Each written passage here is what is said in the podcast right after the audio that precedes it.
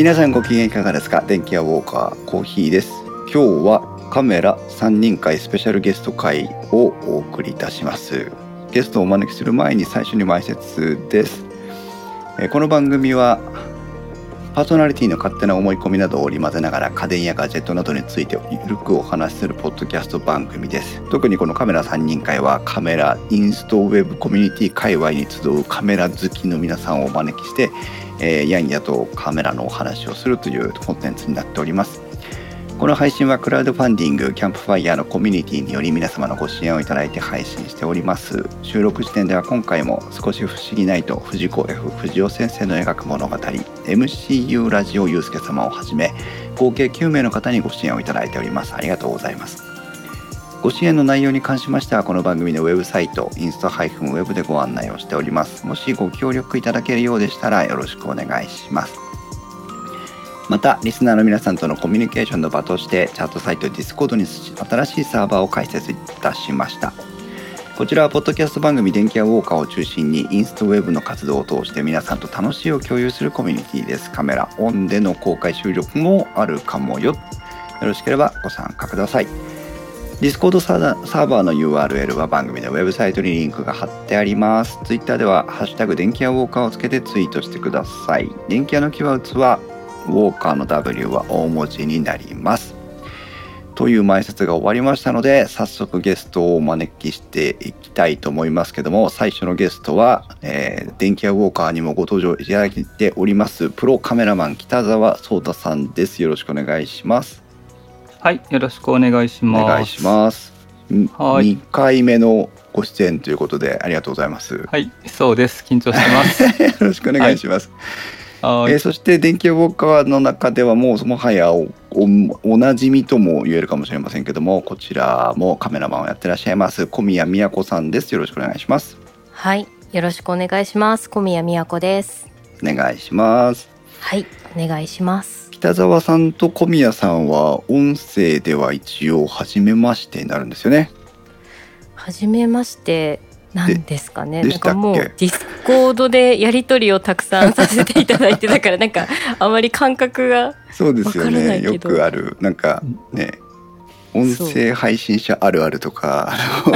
SNS あるあるな感じがわかんなくなる。分かんなくなっちゃうね、はい感じがありますけどうも、ん。はい、でもまあよろしくお願いします。改めましてよろしくお願いします。北澤壮太さんについてはもう前回散々とご説明をしたのであそうですねねありがとうござとんでいます。もないですおかげさまで大変楽しい配信になりまして個人的にはあのベストヒットのうちの一つになっております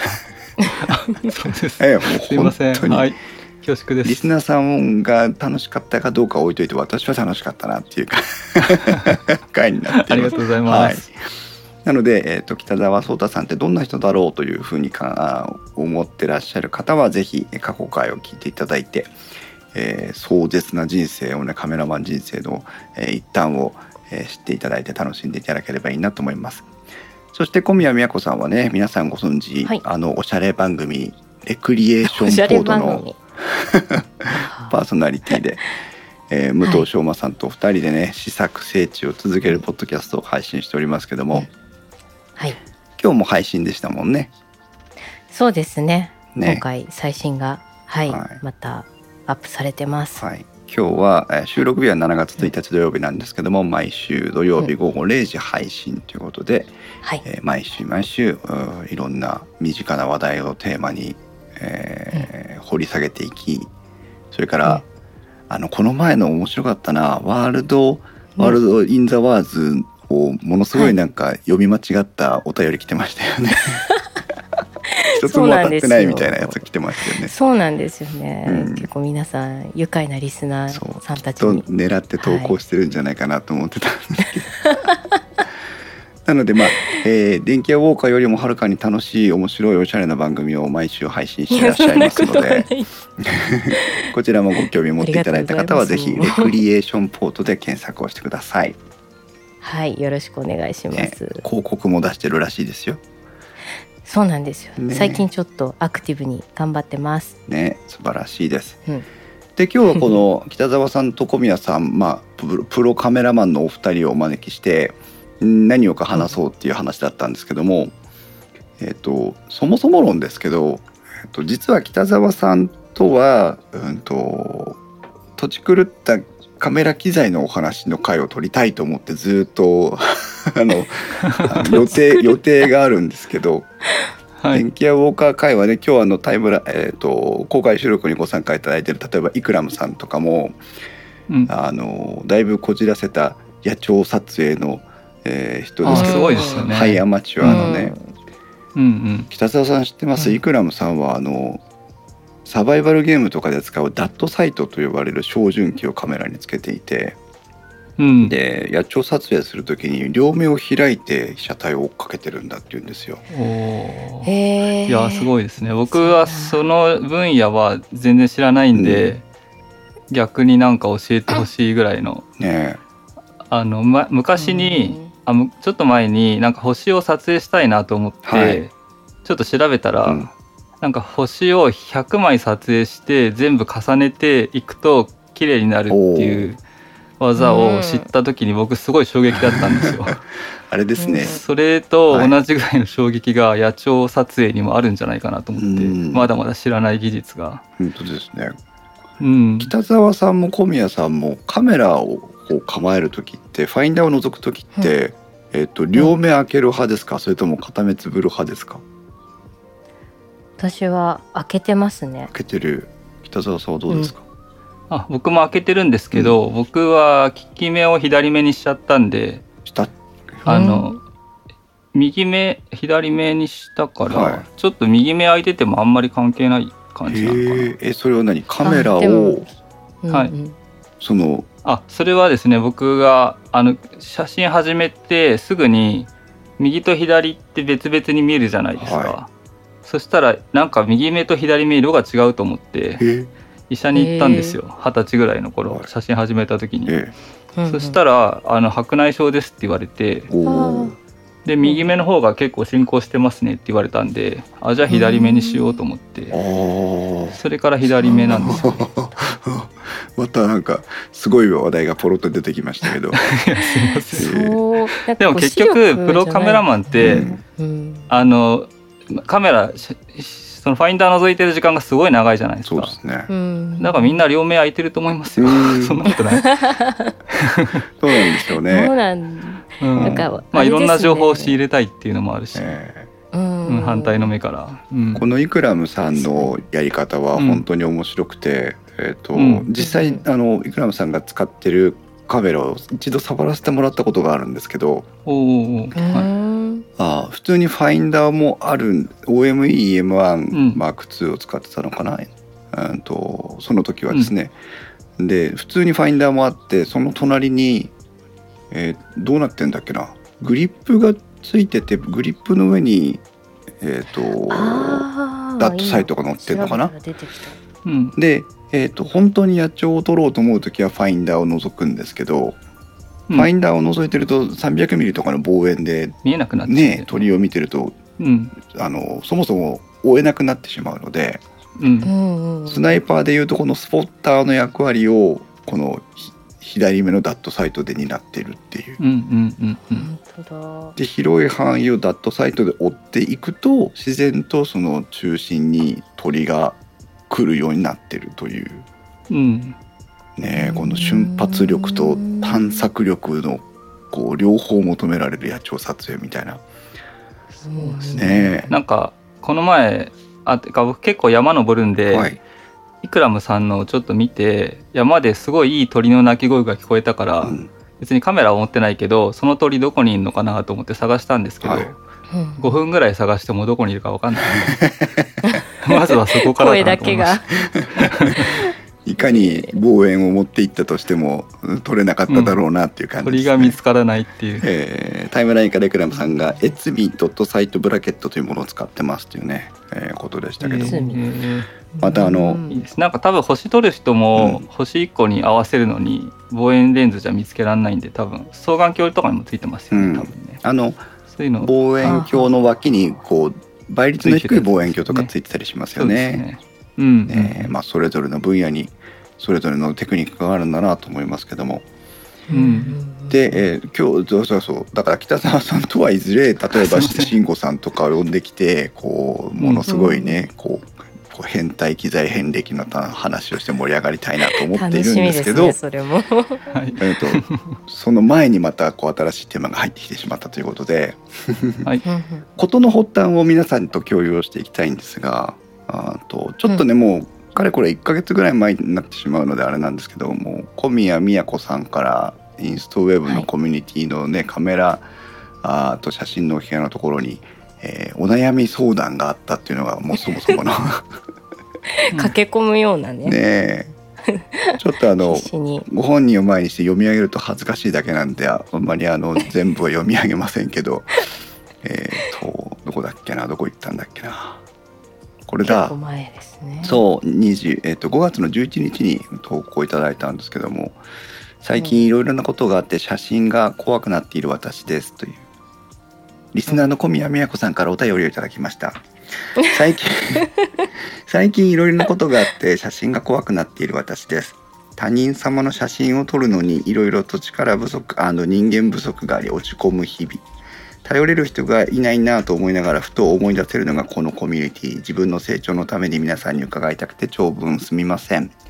皆さん撮影時のモニターチェックどうしてますか？私は私の師匠はその場でチェックをしないタイプ。撮影技術が長けているからでもありますが私は下手くそなので最近その場で iPad や MacBook で見れるようにしてあるいは見せるようにしています。でも忙しいとチェックがおろそかになってしまい後々被写体側の不満が溢れてしまったりと。先日の先日の撮影では自分のやらかしかっこピントの甘さや画角イメージの齟齬細かい構図の下手さをやっちまいました。6月まで続く撮影しかも相手はクリエイター仲間ということもあり撃沈中というね。そういうまあお悩みはあったんですけども。そうですね。あの多分補足が必要かもしれないんですけど、はい。さっきあのコーヒーさんの方でこうププロとご紹介いただいてしまったんですけど、うん。一応私のこうなんでしょうね。こうバックを話しておくと、うん。普段こうねまあ、ポッドキャストもやって、うん。でソーシャルワーク社会福祉士ともして仕事もしながら最初は本当に趣味の作品制作からうん。入ったんですよね私の場合。うん。で、えー、とそのうちこうのめり込むようになっていって、うん。まあ、今も気持ちの上では自分個人の作品制作とかがメインなんだけれども、うん。ありがたいことにこうお仕事をいただいてっていう形なので、うん。例えばこう最初からスタジオカメラマンを目指してやってきましたっていうこう背景と少し違うっていう上でうん。今のちょっと聞いていただくと私のこうね こう若干のこう素人さがわかるかなっていうのはちょっと補足です。そうそうですね、プロカメラマンとだけ聞くと、ねあの片や北澤さんみたいな方もいるわけですからね、えー、とどういうそういろいろ。こうどういうプロカメラマンなのかっていうところで、えーご説明をいただきましたけど、そうなんですよね。小宮さんはあの本どれが本業なのかよくわからないんですけどもいろいろなことをやってらっしゃって、うん。その中の一つで、えー写真撮影とか動画映像制作とかもされているというところなんですがうん。どうですか？この時のねあの気持ちは少し落ち着きました？そうですね。あの、まあ、そのことに関して言えば、うん。まあ、知り合いだったというのもありまして、うんまあ、その彼らといろいろ話をして、うん。まあ、結果いい形であの収められたっていう感じではあったんですけどただもうすごい悩みましたね。で、まあ、そこから多分この後の話の展開にもありますけども、うん。その彼らが、うん。えー、とゴリゴリのこうクライアントワークをするタイプのクリエイターだったんですよ。うん。だからそれこそあの、まあ、ずっとこうソニーアルファにこうずっとこうなんて相棒として使ってきてやってきたみたいな感じなので、うん。こうなんて言うんでしょうかね。写真についても、うん。えー広く撮ったものもクロップしてうん。一部分拡大して使うのが当然というかもう本当に素材として写真を捉えてるようなお二人だったので、うんそうするとこう一枚の写真として撮ろうとしなんていうんですかねそれを絵として撮ろうとしてる私と全然感覚が違うみたいなのもあったりで、ん。なんかそういうこうゆ料理する前提の写真を欲しかった人たちに対する私た私のお白みたいなのもズレがかなり強かったっていうのはあったようです。なるほどね。結構そうだそれが最初今までにないパターンというか私の中ではそういう関わりがそういう写真での制作がなかったので、うん。どうしたらいいんだろうっていうのでかなりへこんでって、ううんん。具合悪くなってましたもんねあの時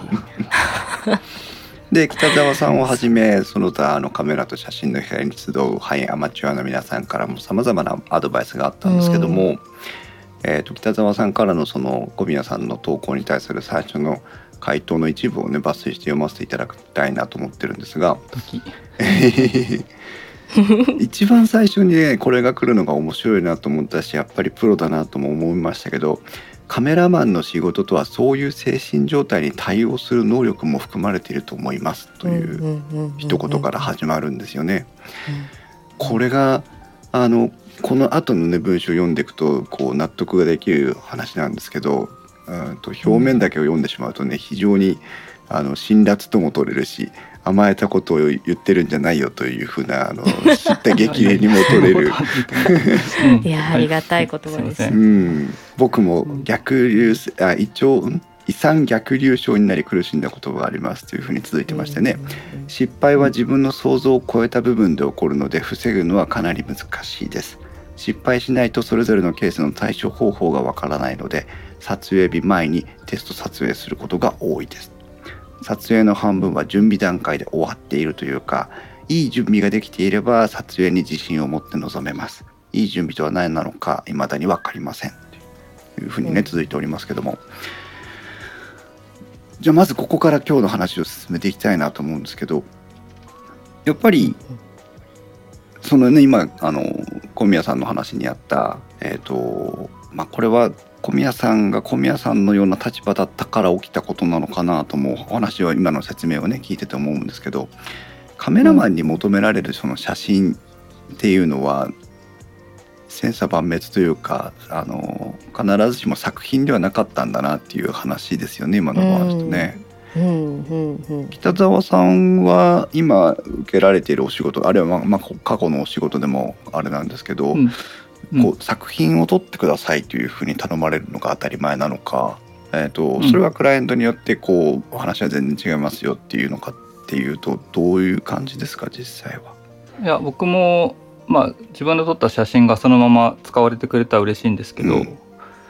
あ最近は新聞社の、えー仕事とかもやってて、うん。新聞社の仕事とかはもうバンバン切り抜かれて使われてますへねだからあこういう使い方するんだって思いながら、うん、まあ撮影をしてますねそれでも一応北澤さんとしてはもう一つの完成した写真その画角とかも含めて完成した写真として撮ってるつもりなわけですよね。うんまあそうですねあの一応新聞社から来る仕事はなんかラフがついてくるんで。そのラフの通りに撮ってあげて、うんその中で自分がいいと思うものをまず目指すっていう感じですかね。じゃあうん。今の小宮さんが受けていた実はこうでしたっていう感じとん結構似てる話だったのかな？どどうですかうん。小宮さん今の北澤さんのお話。ねどうなんだ。ろうん。まあただ多分見せる先があるじゃないですか新聞の場合って、うん。だからこうオーダーする人の個人の好みとかそこでもまた違うのかなと思いますけどまあでも規模が違ってもうん。何でしょうね、そのすり合わせはしているけれどもっていう意味では同じかもしれないですね。うーうん。んなるほそうか。でも小宮さんとしてはそのやっぱりど、うん、作品としての写真を今まで撮ってきて、まあいただいた仕事に対しても作品としての成果物を提出していたというえー感じだったところから、うん。蓋を開けてみると、あなんかあれこれ私じゃなくてもよかったんじゃねえぐらいのもしかしたら雰囲気もあったという。そうそこは話にも出ましたね。当人同士の。あのでもともとそのなんなんでしょう。私のこう作品としてもみたいな頼まれ方だったんですよね。うん。あの最初は。だけど、まあ、実際始めていくと、うん。まあ、もちろん向こうもクリエイターなのでそう言いつつもやっぱり自分たちのあうのん理想とするものが出てきちゃうっていうのがどんどんどんどんずれちゃうっていうのは難しいところでした。多分クライアントさんって、まあ、そうだと思うんですよね。コマーシャルでも何でも。うん。後からもう一回撮り直してほしいとかうん。出てきちゃうんだと思うんですけどね。多分その辺は多分北澤さんの方がこう大きい規模のしなんでしょうコマーシャルとか広告とかの写真とかの中で撮り直しとかうん。こうめげるようなやり取りってあるとは思うんですけどその辺っていかがですか、どうなんでしょうね。まあうん。うん。どうなんですかね。どどっかでし仕事仕事と写真作家性を生かした仕事がね本当はできれば一番いいけど、うんコマーシャルの場合はまあどうなんだろうなまあ僕は経験したことはないですけどうんあのギャラが高いほど理不尽なこと言ってくるっていう場合はありますよね。まあ金払ってるぞっていう気持ちもあるでしょうからね。うん。そうですよね。あとはそのディレクションの人が別でいらっしゃったりすると、うん。そこもありますよね。直接こうクライアントさんとのやり取りっていうよりは間に誰かがいるっていうパターンの方が多いですよね。うん。そうそう。その辺の難しさもありますよねあの本当に私個人とか小さいところでのお仕事が多いので、うんそうするともう完全に私とあなたみたいな関係性の中でのワークになるじゃないですか。でうんそれだといいけども、まあ、実際その、まあ、今回頼んだあのそのクレクリエイター仲間の夫婦は多分それをむしろ慣れてなかった。うん。でどちらかというとそういうディレクションの立場の人間がいてとかプロデューサーがいてとかっていうところで、うん。その中でのこうあくまでスキルの部分でのカメラマンっていう認識だと思うんですよ。でもその、うん。今回初めてなんですか？その方たちとやるのが。そうえっ、とね作品を作る上では実は私の作品を手伝うっていう形で関わってはいたんですよねだから方向が逆だったっていう。そういう仕事の仕方を一回してみてうん。でそういう人たちだって相手はそういう考え方なんだなっていうのを理解してうんうん。でもう一回仕事する時っていうのはもうちょっと気持ちが楽になっていけるんじゃないかなと思うんですけど。そうですね。今回かなり学びになったのでうん。もうこの一つの撮影の中でも最初と、まあ、途中結構大変な時期がありつつも最後はでもお互い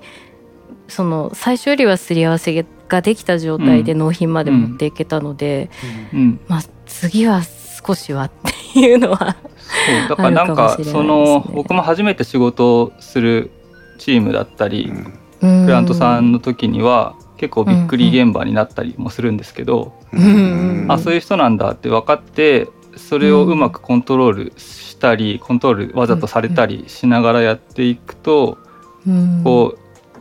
いい関係を築いていけるように方向に持っていくか、うん。あもうちょっと違うからやめよっていうか、うん。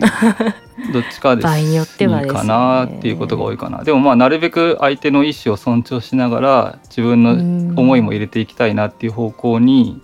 2回目3回目の時には持っていきたいなと思いますけどね、うんうんうん、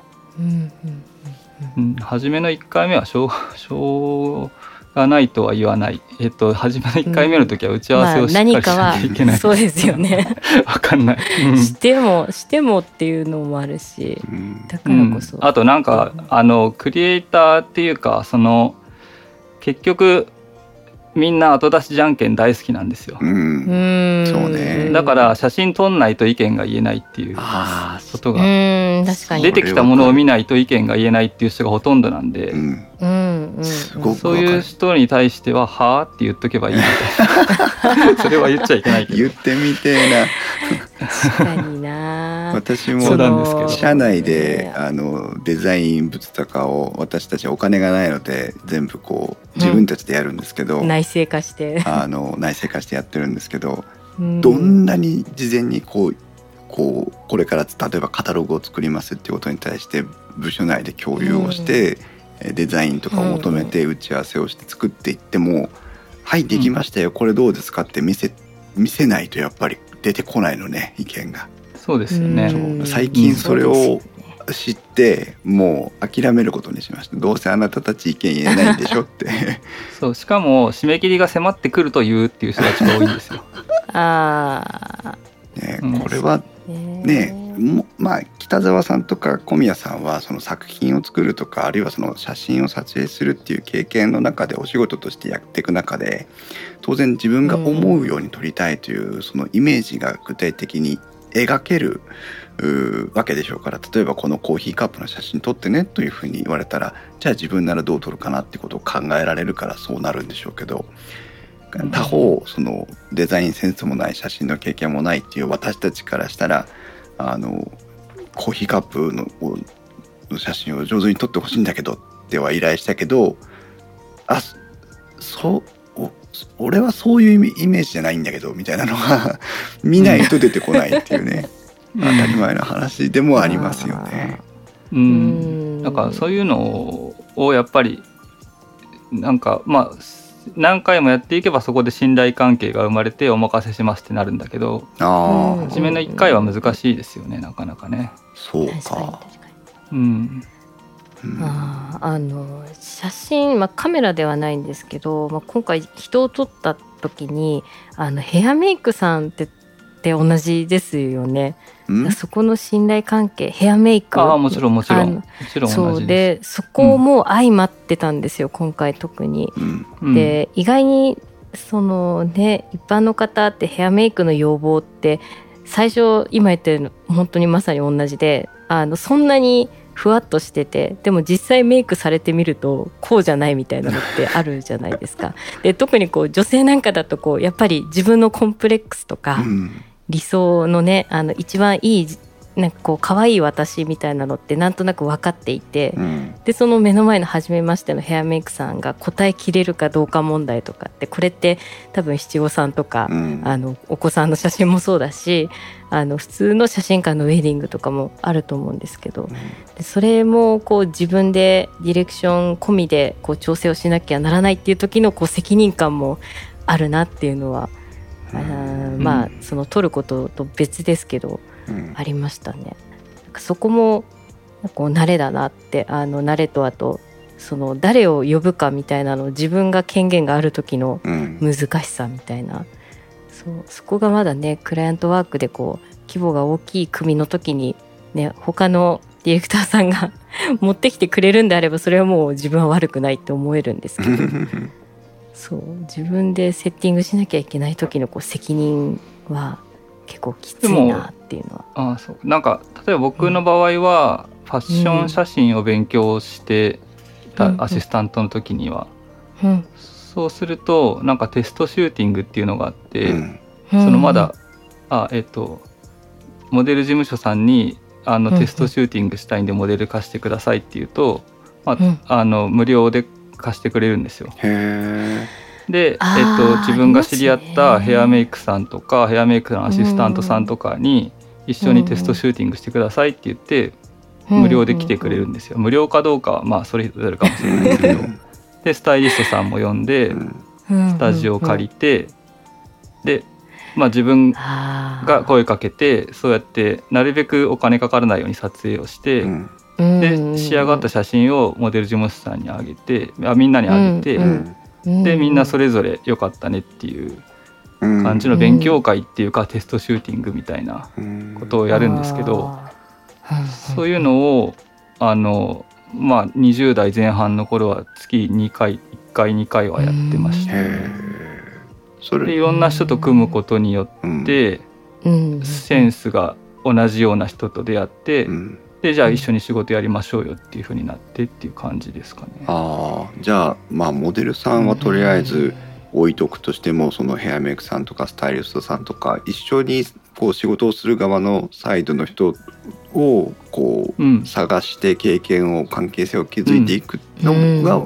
メインの一つのこうテーマにあったテストシューティングなんですね。そうですね。へえ面白い。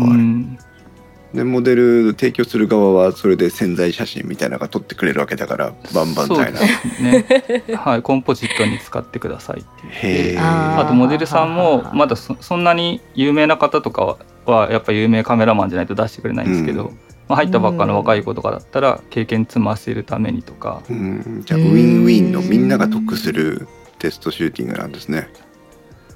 そういう、うん、そういう感じだと思ってみんな協力してくれてますね。うん、そうか。あもしかすると今のお話、お二人の話を聞いてるとうんもしかすると小宮さんの今回の一番のこうその思わずお悩み相談を投稿してしまった一番の要因っていうのはこういう、うんこういうスタイルのお仕事っていうことに対してまあ初挑戦とは言わないまでもあまり経験がなかったから自分の気持ちとのギャップにものすごく戸惑ったっていう感じだったのかなともうん感じられたそうですんですけど。ね。多分ね今回頼んでくれたその友人たちはどっちかっていうと今おっしゃった北澤さんが言っているような多分世界っていうかうん。界隈で仕事をしてきてるタイプなので、うんうん。で片や私は本当に個人の、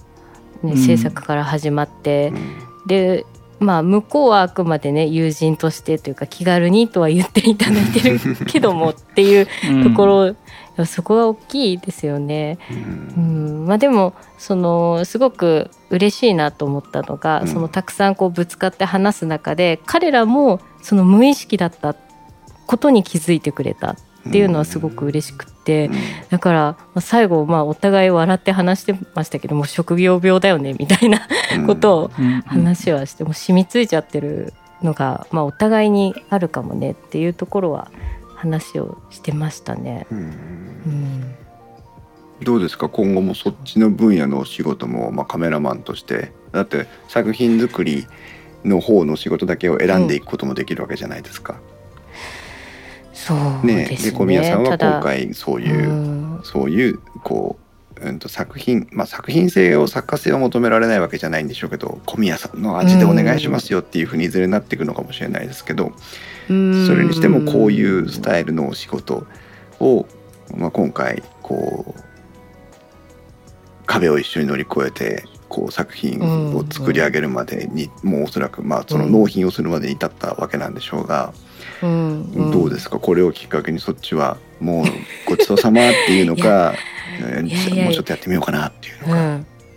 いやでもそうすると今度技術的な話になってきて、うん。多分経験としてはすごくあのありがたい機会だったし、うん。あの自分の幅を広げるっていう意味でぜひぜひいろいろやっていきたいって思う反面うん。多分その片手間にやってるうちはできないであろう領域ってあると思うので。うんそこはこうなんでしょうね自分のこうやっていきたいっていう意気込みだけで踏み込めない場所は絶対あるかなとは思いますね。うんでそれが自分に適してるのかみたいなのも今回考えさせられたので、うんチャンスがあればもちろんだけど、うんこうそこを絶対に目指すみたいなほどうん今のこう私のなんでしょうね写真以外に取り組んでるこう活動していることを考えるとうん。難しいかなって、そそこまでね、うん、なんかそんなたやすいものではないっていうのがうん。あるかな。北澤さんどうですか？実際やっぱりこの手のお仕事っていうのは難しさがあるもんですか？やっぱりいやすごい。け仕事の内容よりも一緒にやってる人とうまくいこうコミュニケーション取れて、うん。うん。あのあ一緒に写真作ってるっていうかなって思えれば、うんやっていけるんじゃないかなと思うけど、あパートナー選びみたいなところが大事よっていう。うんなんかあの関もともと根本的にセンスが違いますっていう場合もあるし、うん。さっきのそのご指摘されてたトリミングされるとかうん。そういうことに対しての。センスが近ければ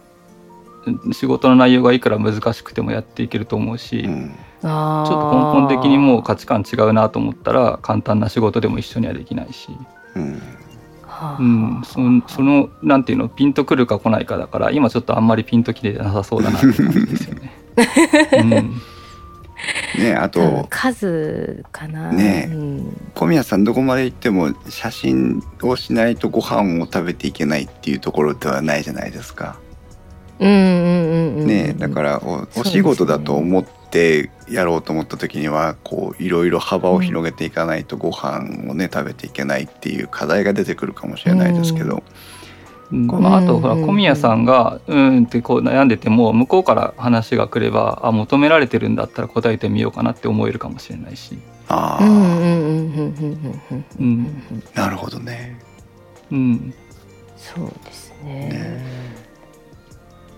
まあ、いずれにしてもあの北澤さんの先ほどの一番最初のねコメントに戻るんですけど、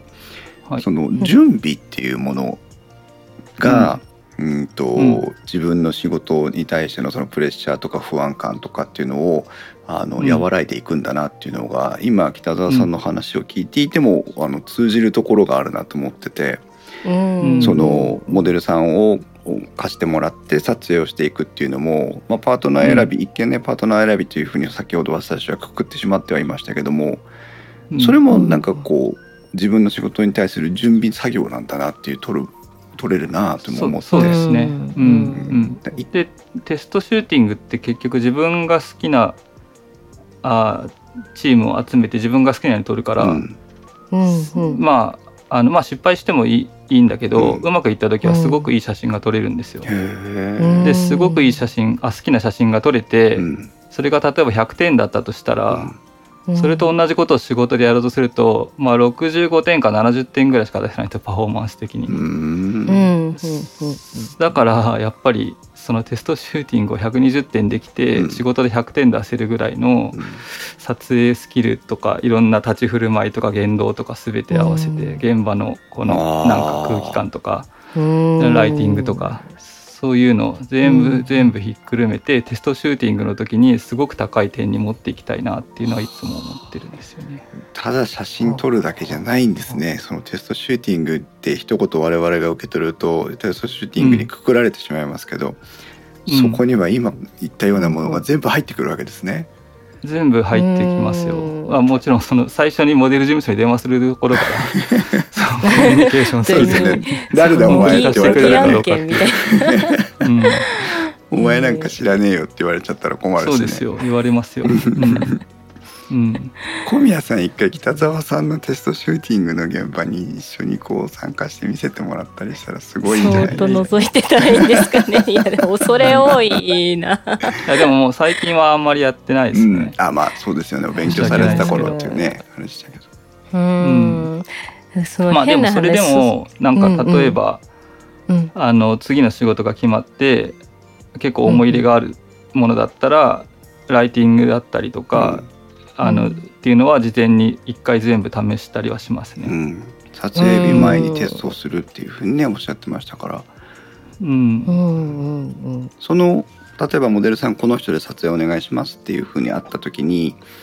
仮にそのモデルさんじゃなかったとして別なモデルさんにこう個別にお願いをして来てもらったとしてもその本番だとこんな感じだろうなって思ってテストをするっていう感じなのかもう本当に本番のチーム本番のモデルさんでこテストする、ともう最近はそこまではやってなくて、うん、あこんなライティングしたいなとあこの前やった仕事の時には、うん。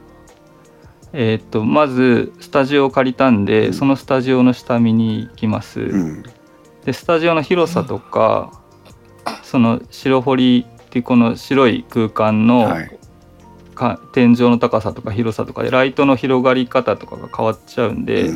うん、スタジオの下見に行ってあライト何台必要かなとかこの辺からやろうかなとかこんなライティングかなっていうのを妄想して、で帰ってきてあのーまあ面倒くさいんで自分で自分を撮影セルフポートレートみたいなの撮りながらライティングこの辺の角度かなとかやったりして、もうあんま人呼んでとかじゃなくて自分でできる範囲で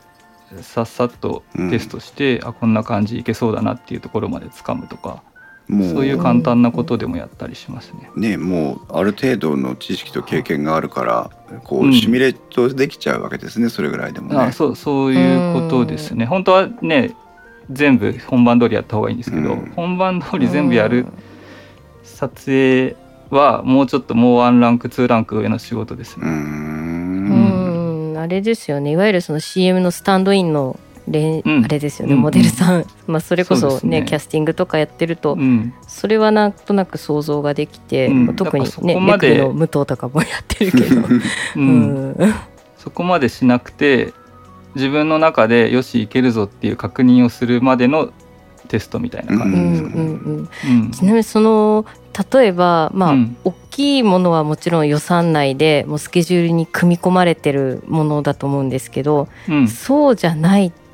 うん時っていうかど,、うん。どの程度までそのなんでしょうね。例えばスタジオちょっと下見っていう時もうん。事前にこうそれも予算に入ってるのか、うん。なくても自分でちょっとある程度はそこにこう出費を惜しまないかみたいなのってどうですか、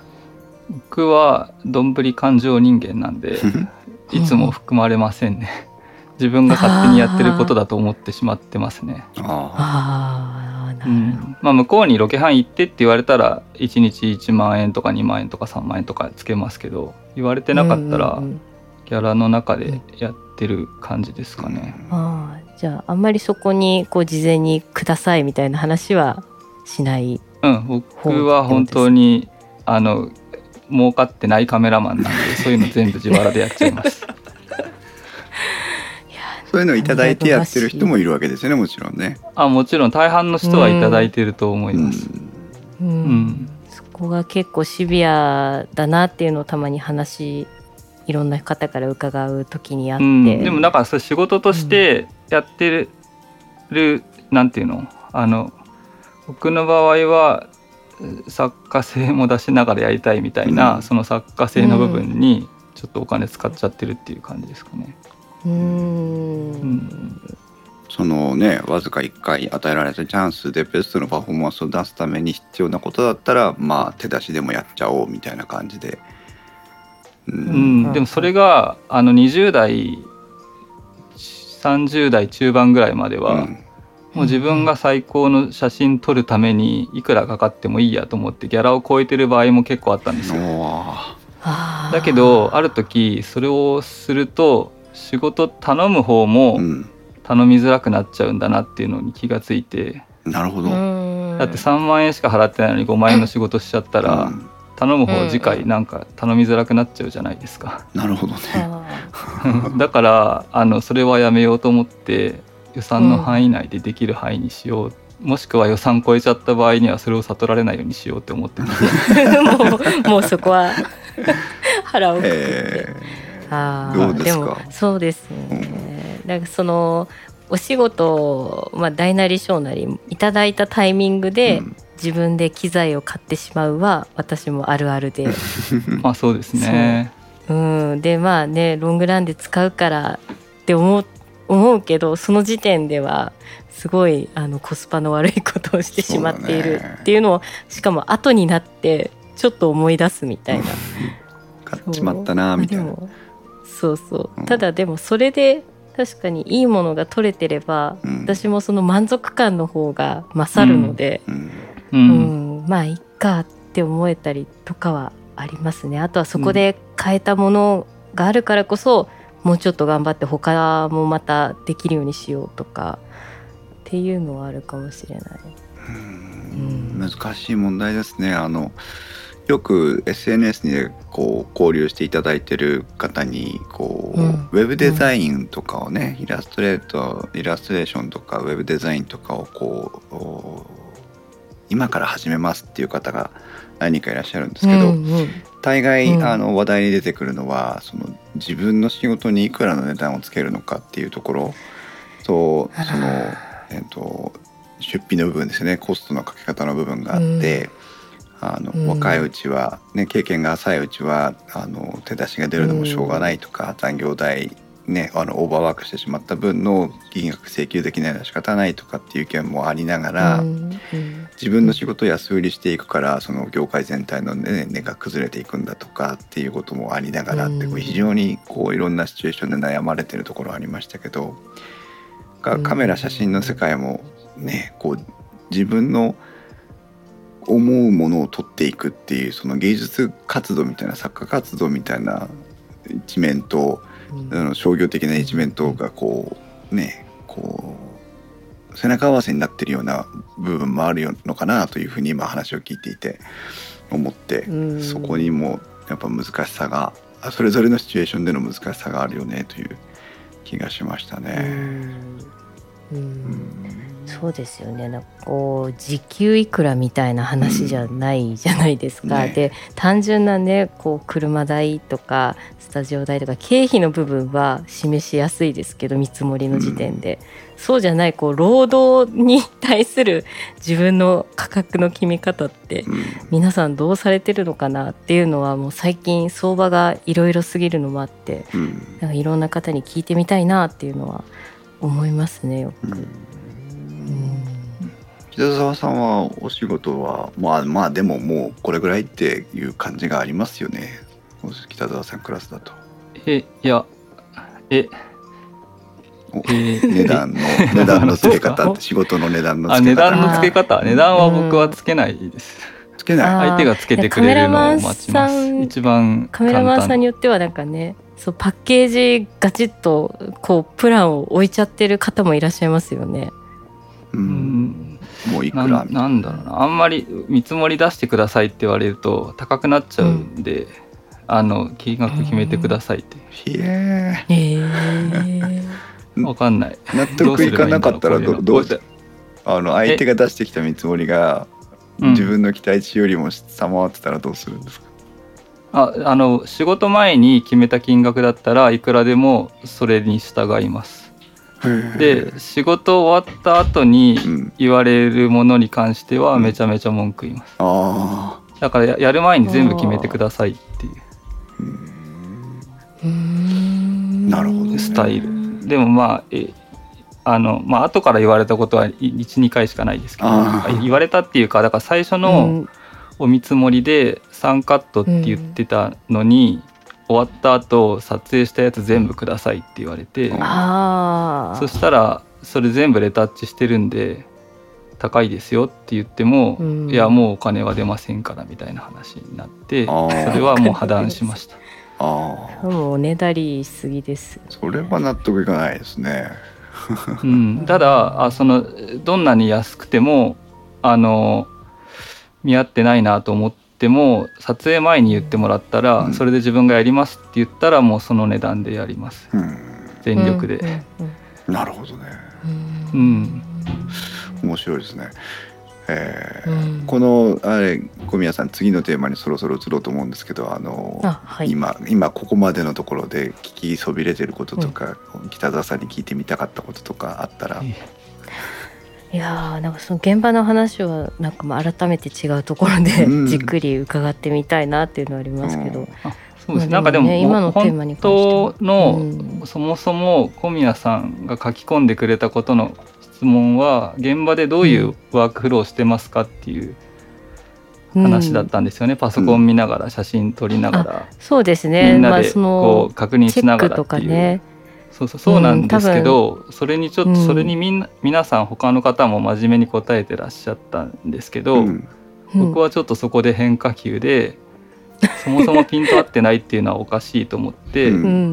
そこを追求していっちゃったんですよ。そうですね。あの根本的な原因を探るために。そこが解決しないと現場でのワークフローもうまくいかないかもしれませんよっていうことで、ちょっとみんなとは違う視線でアドバイスをしてしまったんですけど、はい、そこが今日のテーマの2番目でございまして、その、機材のねえー、北澤が実際にこう書かれたところをまたちょっとご紹介をさせていただきたいんですが、カメラの特性を知るということも撮影の準備かもしれませんという、えー、書き出しになっておりまして、うんえー、僕も 1DS3 と 5D、うん、これなんて呼べばいいんだ？1DS3 と 5D3 をマーク2かマーク3マーク3か。5D マーク3っていうカメラです、ね、5D マーク3か、うん、1DS マーク3と 5D マーク3という読み方で合ってるのかな？うん、あ 1DS マーク3と 5D マーク3を年ぐらい使っていてブレるピントが微妙に合わない問題を解決するためにかなり研究をしましたと。ミラーカメラはえー、かっこ 5D Mark3 はミラーが上がるショックでブレます。これはなんか天体撮影とかの時によく聞く話ですけどね、三脚につけたつけてレリーズでシャッターを切って0.125分の1でもブレる時があります、うんそんなにブレるもんなんですね。そんなにブレるもんなんですよ。はあ。ミラーでピントを合わせているので、ミラーと画像送信のクリアランスがずれると微妙にピントが合いません。キャノンサービスセンターにカメラだけを持って行ってピントが合わないですと言っても基準値基準の数値内ですと言われます。うんカメラ、うん。カメラとレンズの組み合わせが重要だと気づいて、えー1000分の1ミリの精度で調整をしてくれる大阪の会社に年1回オーバーホールを頼んでいました。うん。24707200と 1DS M3-5D M3 を使っているカメラとレンズをセットで出すことが重要でカメラの調整レンズの調整、えーでピントが合うようにセッティングをしてくれますと。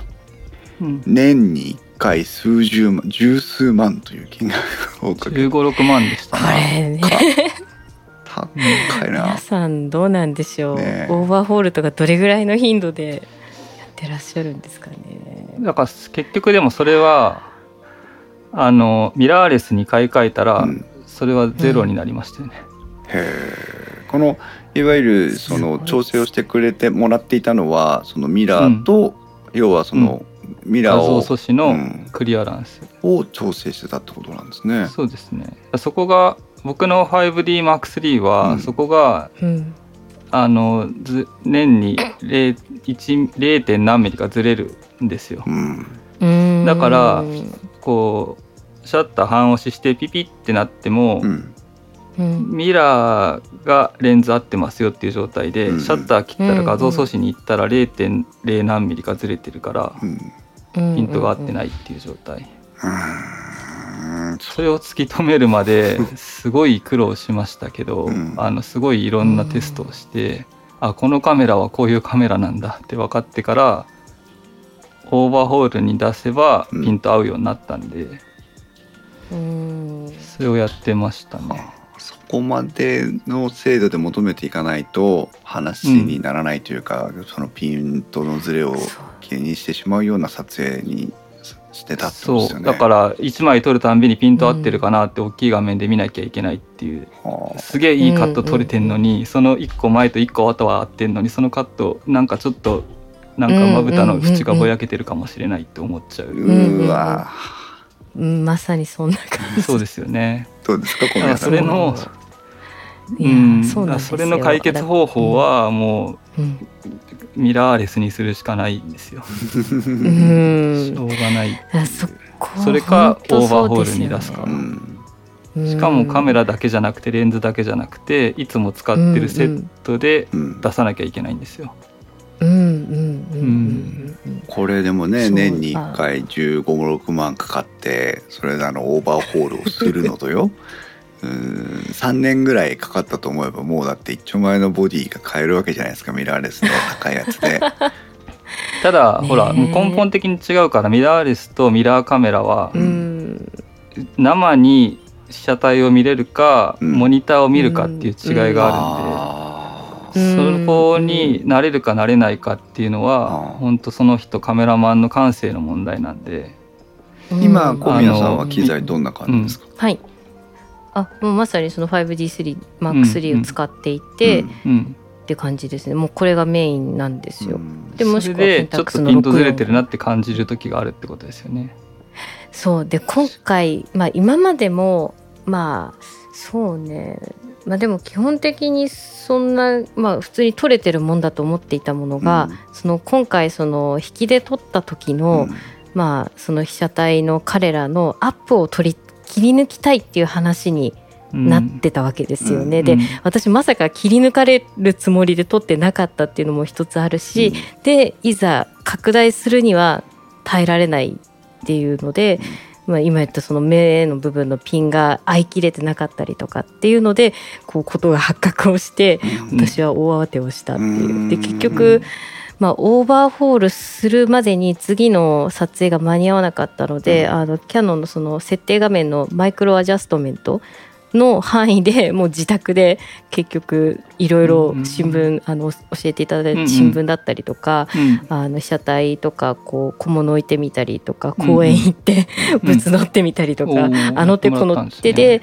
もう一旦あるレンズ持っていく予定のレンズを全部合わせてみてっていうので、多少は回復回復っていうかあの改善はしたけども、ただそもそも多分彼らがもうあのミラーレスしか使ってない人たちだったので、うん、そもそもこの 5DMAX3 のこのまろやかというか言ってしまえば彼らからするとクリアになりきれてない画像っていうところのもう、だからピンが合ってるけども、あのー、なんか違うなっていうのが残るっていう。なんだっけ？えっ、ー、ともわれが出ないように車体の、あ CCD の前についてるフィルターなんていうんだっけ？ああとはい。あとねあ出てこないそうって言われると。思いますそのもわれが出ないようについてる CC、あ CMOS の前のそのフィルターがあるとないだけでも全然違くて、うんそれ 5D はすごく効いてるんですよマーク3は。だからまあ僕はソニー α9 に切り替えたんだけど、あこれが写真だなって思うと思わないぐらい違いますね。えあローパスフィルターだ。あローパスフィルター、うん、そうですそうです。5DMAX3 はローパスフィルターすごく効いてますね。だからそれでバッチリピントあったとしてもその今言われてるミラーレスよりかはちょっと甘いっていう感じにはなりますね。うんうんそうか。そうですよね。でも、ただ、ね、まああの肉眼でカメラあえっとミラーで被写体を見てるんで、うん、人を撮る時とかはすごくその人の感覚が自分に伝わりやすいっていうのはありますよね。うん、うん、そうですよね、うん、その後そうミラーレスもいじってみたりとか、うん、でまあね知り合いの写真家の方とも話をしたりとかって、まあ、いろんな方の意見も聞きながら思うとでもでもやっぱりっていうのが私自身も改めて思って、うんうん、私はちゃんと覗きたい見たいっていうのが優先、うん、これに関しては多分譲れない部分なのかもなっていうのもちょっと思ってました。そしたらまあ僕は使ったことないけど、うん、マーク4が出てるからはいはい、そっちもいいかもしれないですけどそうです、ね、触ったことがないんで分からんですけど。うん。ちょっと、そっちにそうなんですミラーレスは本当に撮影の感覚が全然変わっちゃうんで全く別な感じになっちゃうんで。だって北澤さんはずっとね、ね、その今今おっしゃっていただいたような機材を使っていたわけじゃないですか。で、うん、年に1回ね、十数万をかけて、うん、えー、オーバーホールをして、はい、まあでも使ってたわけじゃないですか。うん、でミラーレスに行って、うん、大丈夫だったんですか？えー、大丈夫？だいやあの1年ぐらいはなんか嫌だなと思いながら使ってましたけど、うん、結局でも撮れる写真がクリアなんで、うん、あの 5DMark3 を使ってた時は、うん、撮った写真に必ずこうなんかあのフィルターをいろいろかけてたんですよ、そのライトルーム上で、アンシャープマスクみたいな絶対シャープいじって、ね、シャープのやつとか、なん。かその他もろもろいろいろ。だけどそれでソニーに変えてもしばらくはそれをやってたんですけど、うん、ある時あもうやんなくても綺麗じゃんと思って、うん、あの、ね、出たまんまの絵をちょっとキャノンとは違う方法でその、うん、自分好みに変えるんですけど、シャープとかは全然使わなくなりましたね。うん、その実態が見れないことに対してね、うん、抵抗感がある小宮さん。ああります。それは今でもありますね。あそうなんだ。だけどあのそういう時にはもうあの10連射。取る。とにかく取るみたいな。あのそうですね。あでもまああんまり使わないかな。あのいやそれは舞台撮る時とかの話だから、うん、ポートレートの時には、まあ10連射はあんまり使わないけど、うんあのモニターで出しておいてファインダーは覗かずにモニターで出しといて、モニターで画角は見て、自分は肉眼で被写体を見てるっていうことがもう多いですね。ファインダーを覗かずに、そうモニターで画角だけちゃんと入ってるかを見て、肉眼でカメラを通さずに被写体を見るっていうこともあるかな。うん。うん、あのそう。私その映像もたまに撮るんですけど、うん。その前一日ミラーレスをお借りしてうん。ポートレートを撮ってた時に、うん。あの笑っちゃったのが無意識のうちに後半もうその電子ファインダー覗くのやめてうん。もう背面の モニターで見て撮ってる自分がいたっていう。うんうんだからこう映像を撮るスタイルと似た形でうん。ポートレートを撮っていたっていうことがあっそうなんですてようん。そう。それだったらうん。なんか使える気はするんですよね。うんうん。うん、でもその写真撮ってるっていうか切り取ってるっていうかなんかこう。そう。感かじとはまスクショた違いますよ撮ってる感じね。が自分の中で、ありますね。うん。不思議なもんですね。実際にあの、私は、えー、と α7C を使ってるんですけど、うんとうん。デジタルビューファインダーに移行して最初に感じたのは確かに改造感は少ないなっていうふうに感じるなっていうのがあってそこに確かに違和感はあったんですけどもうなんか慣れちゃった、ため息、うん、多分そこまでもこうねこう見て作り込んでいこうっていうまでの技術がないからそそこまでこだわらないんだろうなと思って、いやでも僕もだから1年ぐらいでうん。慣れるっていう意味では慣れましたねう。うーんんだから今までとは違うんだなと思ってそのミラーレスでうん自分がパフォーマンス発揮できる撮り方っていうのを模索していったそういう風になっていったみたいな感じなのかな。ううんんうんなるほどね。えっ、とミラーレスに移ってからもそのピントの調整とかっていうのはされてるんですか？いやそれはもう一切ないですよあね。そうなんだ。だってその画像素子でピント合わせてるから、うん。ピントがずれる要素がないから、ああ、ピント合わせとかしなくていいじゃないですか。なるほど。確かに理にかなっていう。う、ん。う。ん。今まであったはずのズレがないわけですもんね。そうですね。ゼロですから、うん。その物理的にもないわけだから、うん。ピントがおかしいから修理出したことは一回あるんですけど、うん。それはもうレンズ自体が壊れてたっていう状態なんうで、うん。うん。ん。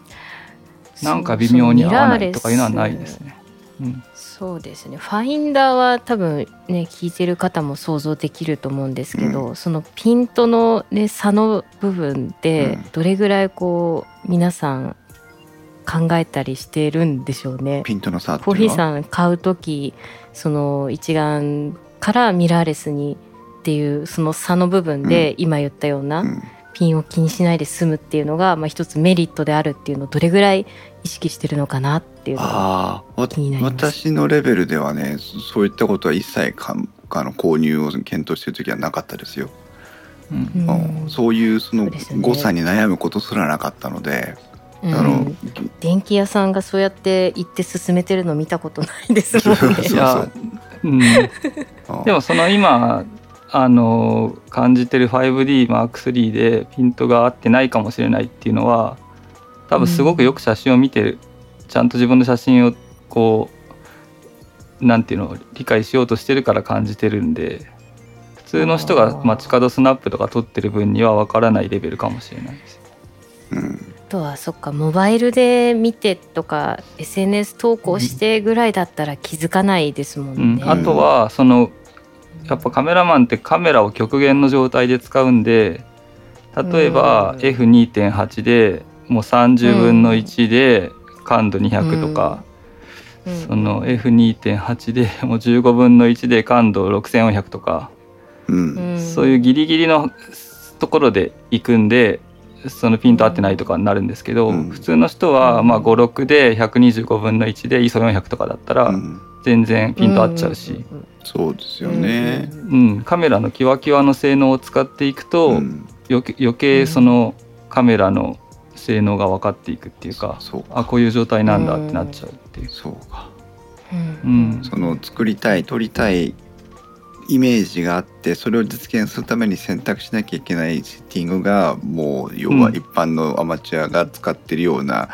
こうオートでうんセッティングされるような範囲のからもう飛び出ているから、そうですね。そこでうんきちんと作品として撮っていこうと思った時にもう気をつかなきゃいけないポイントが様々あると。そうですね。で例えば、うん。そのシャッタースピード1秒だったら絶対ブレるから、こう三脚立てて、レリーズでをしてうん。絶対ブレないようにしようって思うんだけど、うん。60分の1ぐらいだと まあフィルム自体はブレてなかったしいけるでしょうと思ってうん。手でバシャバシャ押してたらブレてるとかう、ん。そういうなんていうの微妙な範囲でこう微妙に失敗してるっていうのがあるんですよ。そこに気づいちゃうっていう。ことですそうね。か。うん。うん、神そうだね。それはだから気づくからこその悩みなんだ小宮さん。そうでそうですね。ううん。だから電気屋さんでそうやってカメラ進めてる人はそこまでカメラのキワキワの性能は使わない人たちだから、うん、うん。不思議ですよね。画素数とか、ああいうものはね数字で皆さん言ってくるけど、うん。そこはねあまり触れない場所だったりするっていう、いうん、そうね。や面白いな。中古のレンズを買った時に私もあの北澤さんが、あの投稿してくれたあのピントを合わせるチャートみたいなのあるじゃないですか。はいはいはい。あれ、うんうんうん。あれではないんですけどなんかあの組み立て夏休みの自由研究みたいにこう印刷をして厚紙に貼って組み立てるとあと焦点を合わせたポイントから奥と手前にずっとこうメモリが斜めにこう伸びていくっていう立はいはい体はい。物をそれを作れる紹介しようと思ったんですよ。ありますね。うんあれね作ってみたいと思ってあれ私一回作ってみて、で、へーその自分のレンズのピントがどこに来てるのかなってどれぐらいまで結局あれやるとそのうんターゲットのしゅ中央にピントを合わせた時にあと手前側のメモリと奥側のメモリの数値が違って出てきたりするんですよね。うん、そうすると、うん。うんああその分そのピントが実はずれてたんだなみたいな感じが分かって、うん。とそれでそのうん。中古のレンズがまともなものなのかどうなのかっていう。判定をしようと。うん。で結局あのサービスセンターかなんかにピント調整の依頼って出しましたけどね。うん、うん、あそうなんですそう。それぐらいのことはあの私程度でもやってみてはいるんですけどね、うん。うん。うんでもまあそこぐらいまでだったかなっていう。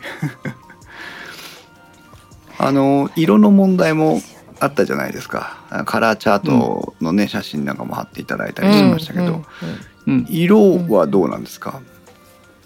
でこうやっぱりミラーレスになると、うん。あミラーレスとミラーがあるタイプとでは条件が違ったりするんあですか？それはあのミラーありなしじゃなくて、うん。カメラメーカーによる違いと、うん。うんカメラ一個一個機種による違いと、うん、だから結局全部違うんですよ。個体差があるんですね。う ん個体個体差っていうか、うん。例えばえキャノン 1D 系とうん、1D んキャノンなんだっけ？えっ、とまあフラッグシップ機と中級機とアマチュア機ってあって、うんフラッグシップ機はいろいろいじること前提だからちょっとサイド低めのなんか色味を設定されてて、はいはい。入門機は派手な色味が設定されててとかがあるんで、カメラの機種によっても違うし、カメラメーカーによる違いはだいぶ大きいし、だからミラーレスからミラーに行ったりしてもそれよりも古いカメラと新しいカメラとかうん。そういう違いの方が大きい、ビットレートの問題とか、うん、同じデジタルだとしてもだいぶ違いがあるぞっていうことなんですね。ああそうですね。違いがあるし、そこはもう気にしてもしょうがないというか買ったカメラをうまく理解していくしかないっていう感じですよ。ね。うん。その買ったカメラとか買ったレンズがどういうものなのかを知っておくためにあらかじめそういうものを撮影して、あそれで結局そのうん。カメラは変えられないけどレンズをどんどん変えるじゃないですか、はい、その1個のカメラに対して。うん。で自分の持ってるレンズが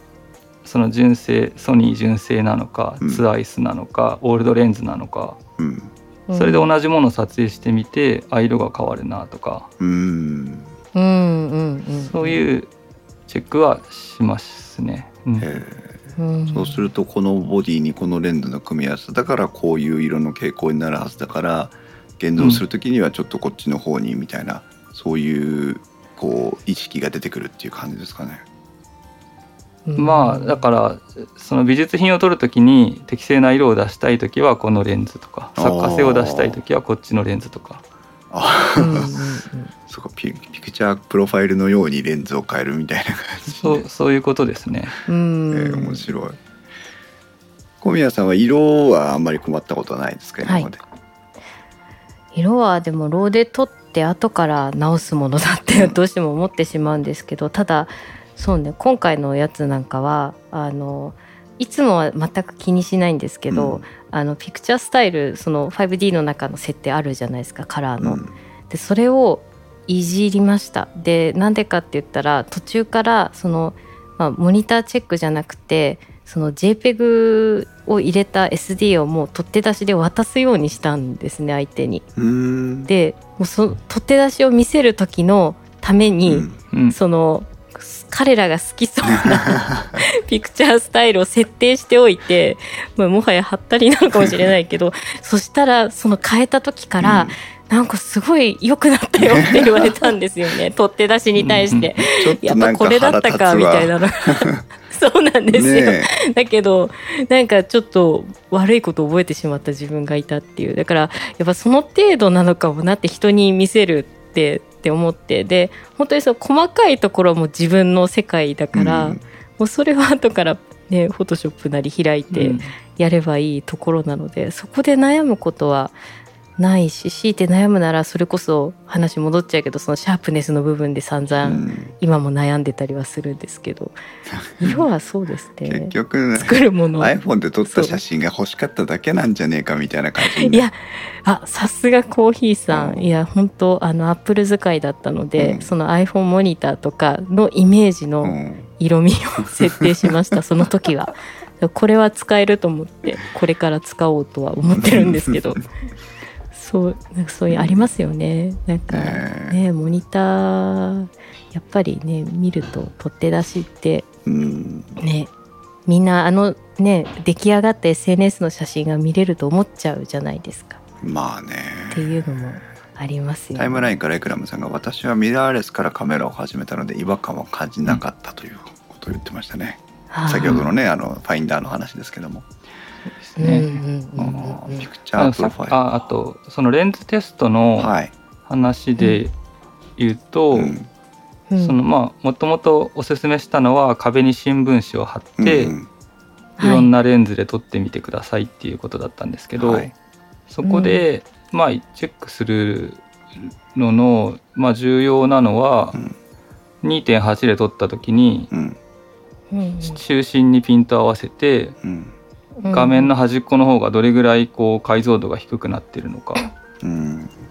あと周辺露光値がどれぐらいなのか、うん、あと歪みが樽型なのか糸巻き型なのか。歪みがないのか、それをまあそのレンズがどういう特そういう特性があるんだなっていうのを分かっておくと、その被写体をレンズの端っこの方に入れたいなっていう時に、うん、じゃあやっぱ4か56まで絞っとくかっていう、うん、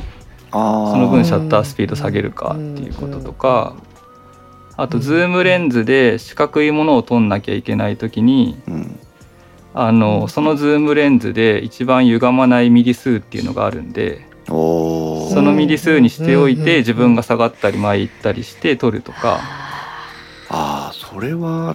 確かに役に立ちそうですね。そう。それで周辺露光落ちとか歪みは、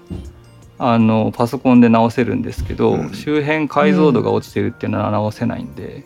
うん、ピントはだからあんまり直せないから、うん、そこにを重視して撮っておこうとか。あそこが一番見てほしかったところかなっていう感じですね。うんう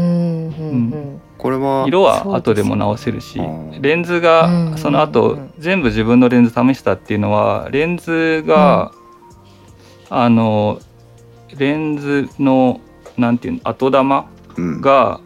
焼けてるとかカビてるとかだと、そもそも適正な色がどうやってフォトショップでいじっても出ないんですよ。へえ。だからそれは味があるレンズとして使っていいんだけどその純正の一番自分がこう商品撮影に使いたいレンズがそんなのは大変だから、うんそうですね、そうなってるかなってないかをチェックする。って一個一個のレンズの個性をチェックするのと、はあそのレンズが適正な色が出るレンズなのかっていうのをチェックするのとっていうことでうん。やるっていうことかな。これは壁に新聞紙を貼ってそのうん F 値をさ最大にはい最大というかその2.8なら2.8に合わせてうん、であとはそのフレームの中に収まる範囲でこう自分で前後移動してってやって撮ればいいってことなんですね。そうですそうですそうです。これやってみよう。で大変なことじ2.84568って全部取っていくと周辺露光落ちがどんどんどんどん減っていくとか周辺解像度がどんどんどんどん上がっていくっていうのが分かるんで、へうんえ。それやこれはうんとあんまり明るく撮っちゃいけないってことですよね。明るくまあ見た目通りに撮ればいいんじゃないですか見た目通りに撮ればいい新聞紙のグレーがちょうど同じようなグレーに、なるほどね。あーうん、皆さんもねあの聞いてる方もぜひあの誰でもできるでしょうから一旦自分のやつをあんまりそんな詳しいとこまでわからないかもなんて思わずに一回やってみると面白いかもしれませんね。うん。そうですね。面白いですよね、うん。あの楽しくやれば。あ、ええ。本当ですか、夏休みの自由研究にちょうどいいんじゃないかな。そうそうそう。うん。そう特に。そうあのやってる分にはね。うん、あの24105使ってる人は歪みすごいんで、へうんえ。そのそれをその歪みの特性を理解すると、例えば寄ってワイドにすごいなんか、わざと歪み多く取った方が臨場感ある場合とか、うん。うんうん、うん、あとこうズームにしていって撮るんだけどこのなんていうか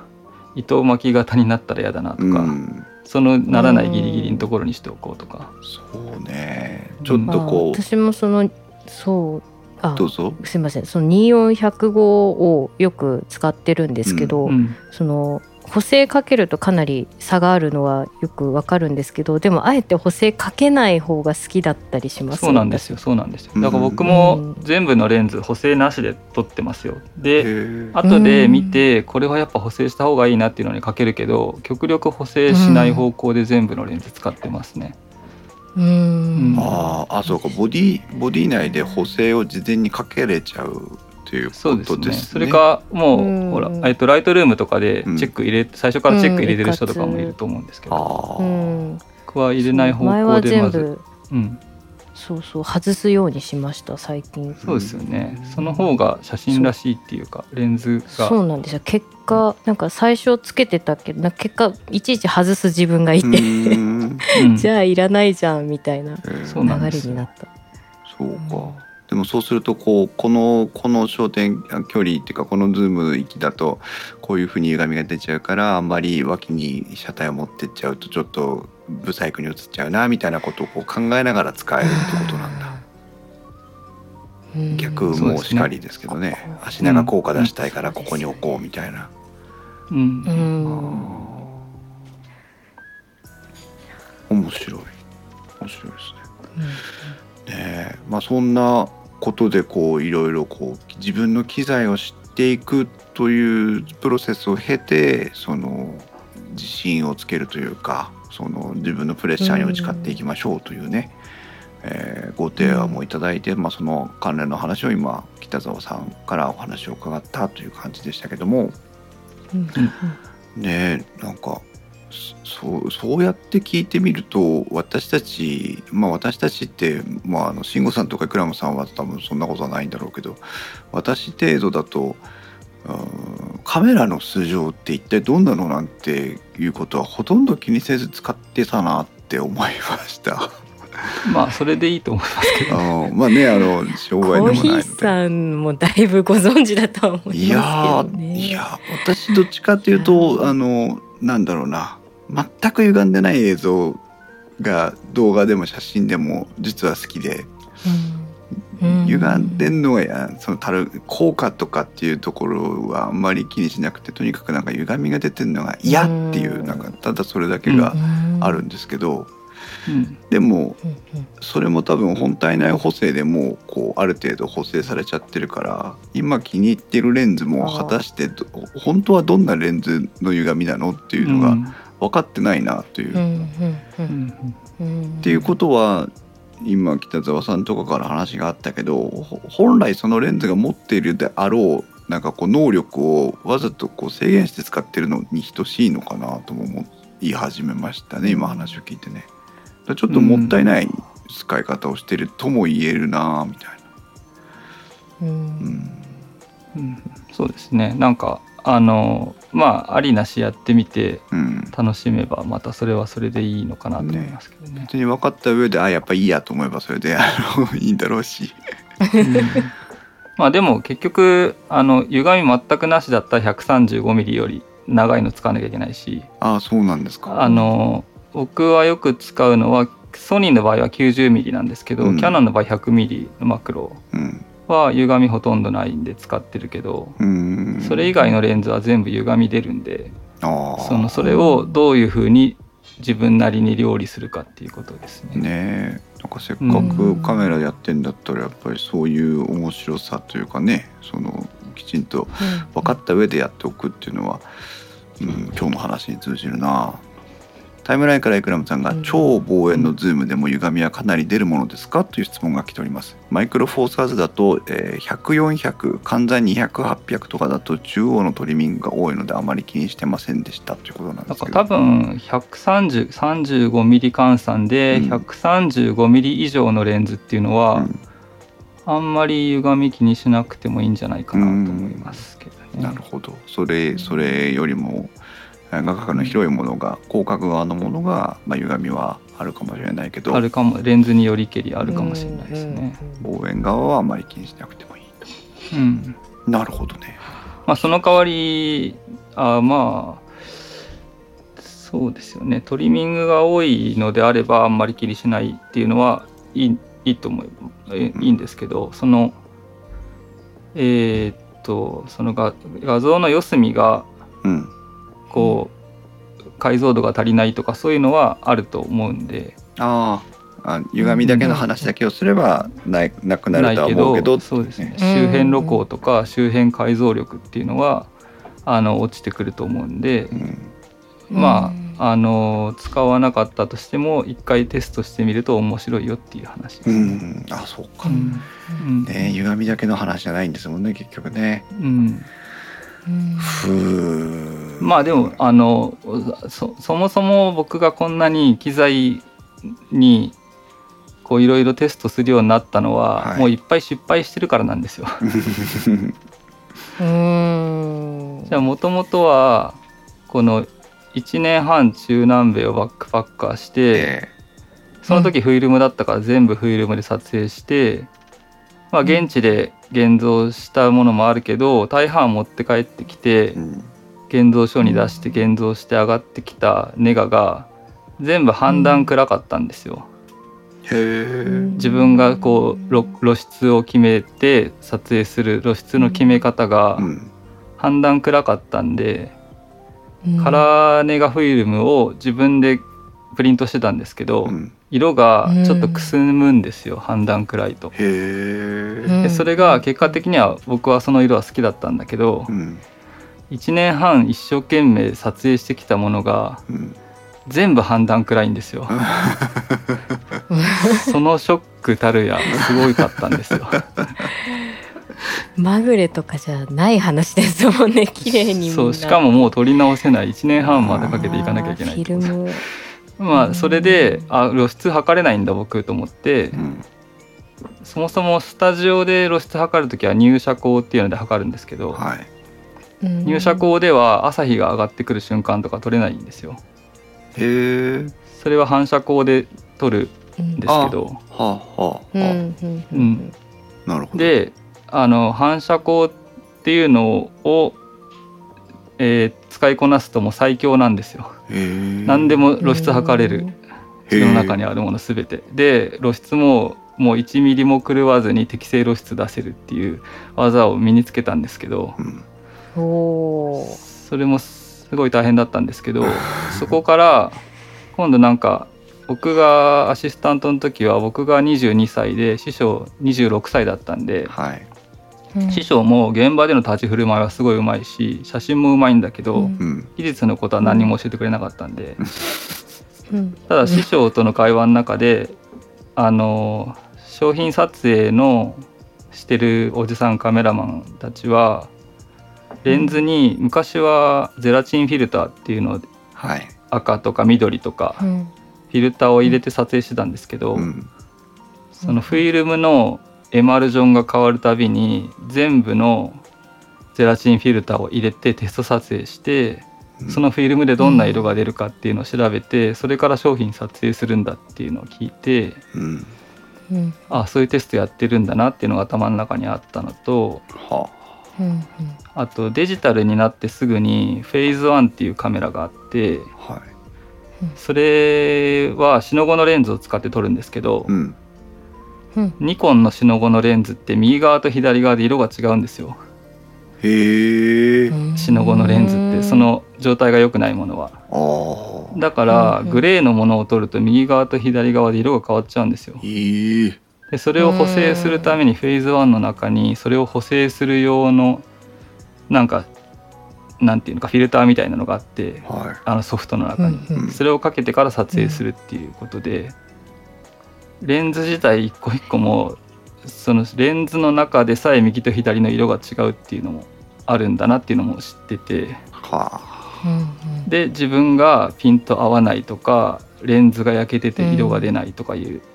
問題にぶち当たった時に、ん。じゃあ全部テストしてみようってなって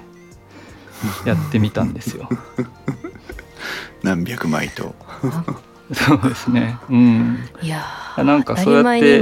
いろいろぶつかった時になんでだろうとかああの時こんなこと言ってたなとかいうのを思い出しながら自分なりにテストしていってであこのレンズもうダメなんだとかうんあこれレンズとカメラの組み合わせがダメなんだとか一個一個原因追求していったって感じですかね。うん。すごいね。北澤さんの性格なんですかね。それともそのカメラを学ぶ中で身につけたそういうなんか多分この技術はなんていうか技術は裏切らないっていうかうん。技術にしがみつかないと怖いっていうか、ああ感性だけで言ってうてんこうなんかなんていうんです感覚だけで「いやすっげえいいの撮れたぜ」ってやってる勢いと、うん。それで失敗した時の挫折と、うん。それを穴埋めするための心の拠り所としての技術、そんな感じですかね。今日のテーマに戻ってきたような気がしますが小宮さ、うん。ん、いやでも今すごいもうちょっと心が痛くなりましたもんね。まさにそのなんかこう気持ちで気持ちよくやってた自分がいたはずなのに、突然何も見えなくなったみたいのがまさにそこで、うん、なんでなのかわからないなんでだろうどうしようみたいなそれで技術ばっかり頼りすぎると今度自分の中になんか感性がなくなってきてる気がして、うん。またそれはそれで辛くて、だからそのせめぎ合いっていうかいいバランスをいつも模索しながら心の安住はないっていうことなんです。カメラマンの一世界生苦しみましょうという。いやいや人それぞれですけどね。うんいや面白いーそうかそうですよね。そうねでもあのまあこうすれば出られますよっていう答えは当然ないわけなんでしょうけど、まあ、うん今回のうん小宮さんからのね、あの疑問の投げかけに対しての、まあ、北澤さんを含むその他コミュニティのメンバーからの回答そして今日のお話を聞くと、まあそのやっぱり準備とか研究とかで、うん。えー、とできる自分の努力でできる範囲のことを少しでもやっていこうよといううね、ん、そうですうん。ね。それでなんか自分の想像を超えたものがはーってきた時の感動っていうのは素晴らしいですからね。うん。うん。うん。うん。ですあともう一個そうだあのその撮影の準備っていうか心構えっていうか、うんそういうのの時に、うんえーっとなんか僕えーっとまあ仲のいいダンサーさんがいてはい。その方が乳がんになってしまってあら。でこれから手術する前に取ってほしいって言われて、うん。で取ったんですよ。うん。でそれは、まあお互いにうまくいったねっていう感じで取れてで手術が終わって、えーとまあ、だいぶと月日が経ってじゃあもう回復したからもう一回撮ってほしいって言われて、うん、それがコロナで僕はあんま仕事ない状態のすぐ後だったんですよ。うん、でじゃあ撮影しようってなってした時に、うん、なんか僕が全然撮れないんですよ。へなんかシャッター切っても全然いいの撮れてる気がしなくてやばいと思って。うん。ごめん全然いいの撮れてないわ」ってでもあのその被写体さんは全く悪くないし、うん、そのいい動きしてくれてんのに僕がダメだわ。って言って言ったら、うん、じゃあちょっと一緒に呼吸してみましょうよって言われて。一緒に深呼吸して整えたんですよ、何か分かんないけど。で一緒に深呼吸してよしじゃあやってみようってやったら撮れたんですよ。へえ。で最終的には2人とも「あよかったね今日の撮影は」って言って後日納品した時も「ありがとう」って言っていい感じになったんですけど。だからそういう現場のみんなのまあ文字通り息を合わせるじゃないけどどこに向かっていくんだとかそういう言葉じゃないなんか感覚の問題でのこうなんか合ってるっていうその雰囲気になれるっていう。その時にそのダンサーさんは一緒に呼吸しようって言ってくれたんですけどそういうことがなんかある。なんか現場でうまくいかなかったりしてる時に、うん、なんか180度変えなきゃいけないと思って、うん、違うアイデアを出そうとか力んでどうしようどうしようどうしようってなるんだけど、うん、その時にまず一回整えてみるっていう。うん、うん、すごい仕事全般で皆さんもありそうなエピソードですよね。そう、ね、いうの。興味深い。うん、でもあとなんか、うん、あの僕が20代前半の時写真始める前にこのドイツの人かな、うん、ピナバウシュさんっていう舞踊家さんがいて、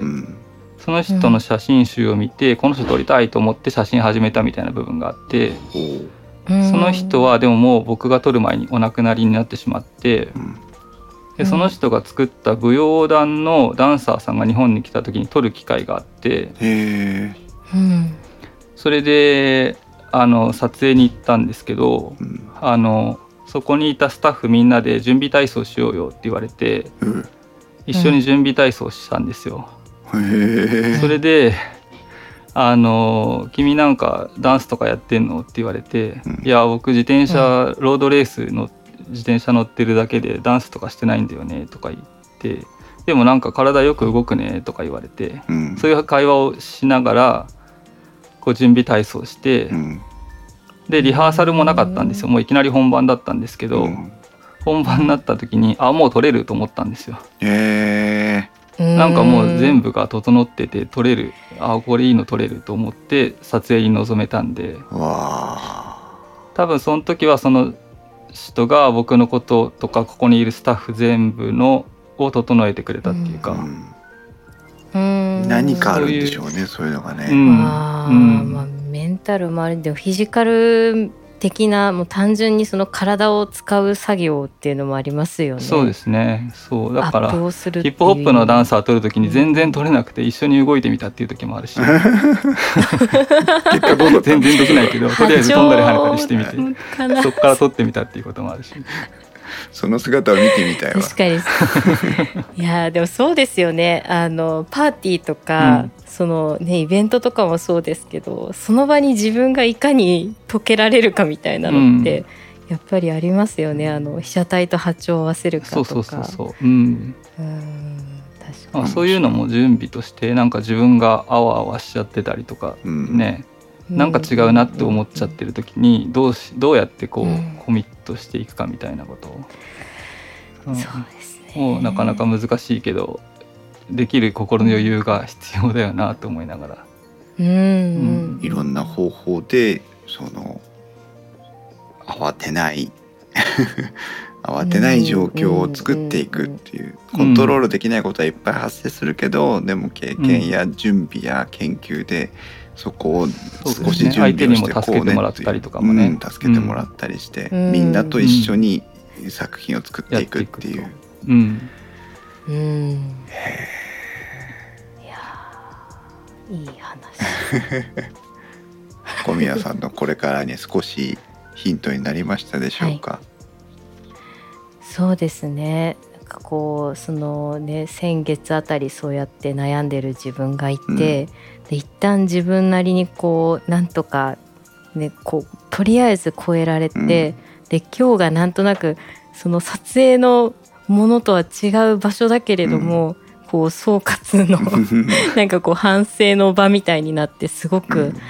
いやありがとうございます本当に。ねリスナーの皆さんも普段ね私たちはやっぱり撮影をすると言ってもねあの得意な方不得意な方一生懸命趣味でやってらっしゃる方いろんな方がこのコミュニティには集まってきてくださっていますしそれからリスナーさんでもねカメラを愛好してる方写真を愛好してる方いっぱいいらっしゃると思うんですけど皆さんが、あの撮影をするっていう時は、まあ、ほぼ一人で撮影をしているし誰も一緒にね手伝ってくれる人なんかいないし。機材だってそれぞれねおそらくカメラが1台あるぐらいなわけでしょうから、えー、皆さんが知らない世界の話だったかもしれないですけどやっぱりこの普段私たちが知ることができないプロフェッショナルな分野の話を聞いてみるとこうね驚くこともあれば感心することもあればいろんなこう学びがあったなと思って楽しく聞かせていただきました。まあでも写真のことじゃなくて、うん、普段の生活とか仕事のことに置き換えられるかなとは思いますけど、ね。うんうん、そうですね。僕もそういう仕事ですから、うん、結局みんなもそうだし、うん、うん、なんか。そうですよね。なんかプレゼンの場でもそうだし、会議とかと下準備とか一緒ですもんね。ね。うん今度あれだな。あのお客さんと深呼吸してみようかな一緒に。ああ、ね、始まる前にプレゼンする前に一回皆さん新しい形の。ちょっと立ち上がっていただいて一緒に深呼吸を。そうですね。アイスブレイクより、深呼吸の方がいいかもしれないね。まあまあね冗談じゃないですけど本当に。ねちょっとなんか紛糾したらね一回本当なんか深呼吸しましょうって言ってもいいかもしれないですからね、うんそうですよね。でそれを投げかけられる余裕をやっぱり自分自身が持ってないといかんですね。ありがとうございます。本当にあの貴重なお話を聞かせていただいてまた小宮さんにもねあの出汁に使ってしまった感も多少あったわけなんですけど。すいません。なんか本当に至らず。いえいえいえね。なんかヒントにしていただければいいなというふうに思っております。皆さんもいかがでしたでしょうか、ぜひコメントなどでありましたらあのインストウェブディスコードのサーバーのねカメラと写真の部屋にも投稿いただければ北澤さんや小宮さんもね時々遊びに来てくれてますのであの交流もできると思いますからぜひそちらもよろしくお願いしますと。えー、それではあの長時間にわたりましてまたあのお話をお時間を頂戴しましてありがとうございました。はい、えーと電気屋ウォーカーは面白みを優先するあまり誤りや誤解を招く表現をしてしまう場合がありますので十分ご注意ください。電気屋ウォーカーに関する感想は Discord または Twitter で「ハッシュタグ電気屋ウォーカー」をつけてお願いします。ということでおイクラムさん。プロの方の取り組みはすごいですね、私も良い写真が撮りたいですということでね最後締めの言葉をいただきましたけども、うん、ねイクラムさんもすごいじゃないですか。うん、そうですねね。ということでございました。それでは皆さんまた次回の配信まで。さようなら。ありがとうございました。